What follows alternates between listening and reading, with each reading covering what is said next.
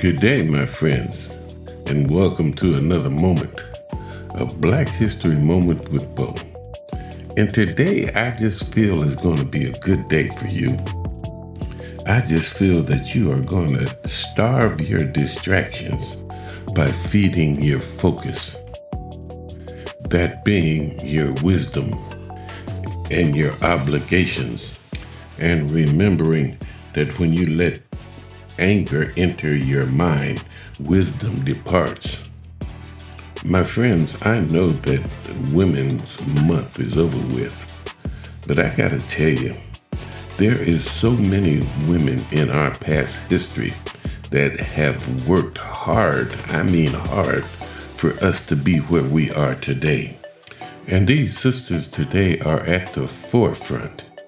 And I, for one, will hold the door open for them because I see these young sisters grasping for their coattails, only wanting to follow in their footsteps.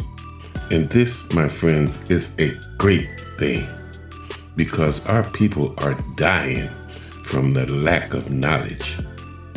And these great ladies of the past, along with these wonderful ladies of today, are saying no. The truth has got to be and will be told. And you know what? A woman armed with ancestral wisdom is an unstoppable force. And I say, roll on, sisters, because we don't worship dead people. We pay homage to our ancestors and understand that they live within our DNA and they are the closest connection we have to the spiritual realm and powerful advocates for our success. Today, my friends, I'm going to crawl into darkness and I'm going to pull out another beautiful black female that helped lead the way. A wonderful woman by the name of Patricia Roberts Harris. And she was a woman of many firsts and she was born on May the 31st, 1924, in Mattoon, Illinois. Harris spent her youth in Illinois and moved away to attend college, having received scholarships from five schools before she ultimately decided to attend Howard University in Washington, D.C. This set Patricia Harris on her path of being a trailblazer for the black community and especially black women. While Harris was in college, she served as the vice chairman of Howard's College chapter of the National Association for the Advancement of Colored People, NAACP and participated in one of the first sit ins at a Washington, D.C. restaurant in 1943. Patricia Harris became a summa cum laude graduate of Howard University in 1945 and moved back to Illinois to attend the University of Chicago for graduate school. However, being motivated by the civil rights action that was taking place in Washington, she transferred to American University, where she would ultimately receive her master's degree. She was not done with her education quite yet, however, and at the urging of her husband, William Harris, she attended the George Washington University Law School and graduated at the top of her class in 1960. With all of her education to back her up, Patricia Harris then took her first role in the U.S. government as an attorney for the Appeals and Research section of the Criminal Division of the Department of Justice. After this, she served as a professor at Howard University, and in 1963, President John F. Kennedy appointed her co chairman of the National Women's Committee for Civil Rights. In 1965, Following Lyndon B. Johnson's victory in the 1964 presidential election, Patricia Harris was appointed as the United States ambassador to Luxembourg, becoming the first black woman to hold the position of an ambassador. Though she was pleased to take on such a role, the moment was bittersweet for her as she expressed in the following sentiment I feel deeply proud and grateful this president chose me to knock down this barrier, but also a little sad about being the first Negro woman because it implies we were not considered before. She served as ambassador in Johnson's administration until the end of his presidency. Additionally, she was an alternate delegate to the United Nations General Assembly for the 21st and 22nd sessions from the years 1966 to 1968. The Nixon and Ford administrations gave Patricia Harris some time away from the national political spotlight, but she was not done breaking down barriers for black women. After her career as a diplomat ended, Harris served as the Dean of Howard University School of Law, making her the first black woman to have filled this role. After her brief time as a dean, Harris went back to being a corporate attorney. She was also not done setting new firsts, as she became the first black woman to sit on the board of directors at a Fortune 500 company when she joined IBM in 1971.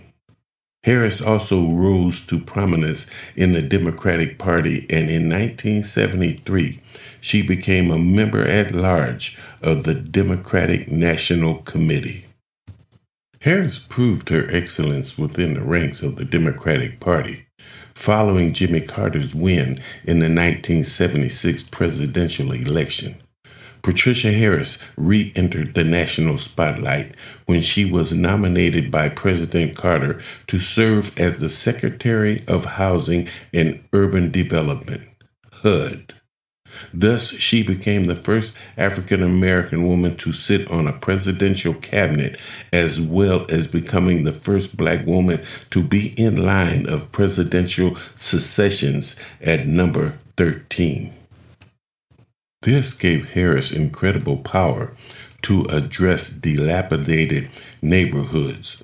During her Senate confirmation hearing, Senator William Proxmire challenged the confirmation and questioned Harris's ability to accurately represent the poor and less fortunate in America, given her new elevated position in society.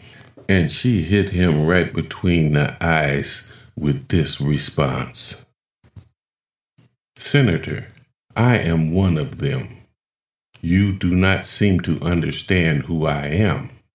I am a black woman, the daughter of a dining car waiter, a black woman who could not buy a house eight years ago in parts of the District of Columbia. I didn't start out as a member of a prestigious law firm, but as a woman who needed a scholarship to go to school. If you think I have forgotten that, you are wrong. If my life has any meaning at all, it is that those who start out as outcasts may end up being part of the system. Sister Girl did not forget where she came from. Ever humble about her beginnings, Harris took on the role as the HUD secretary and was incredibly effective as she worked to bring aid to deteriorating neighborhoods and worked to bring business back to impoverished areas of American cities. She went about reconstructing and reviving these communities instead of tearing them down as many had done in the past.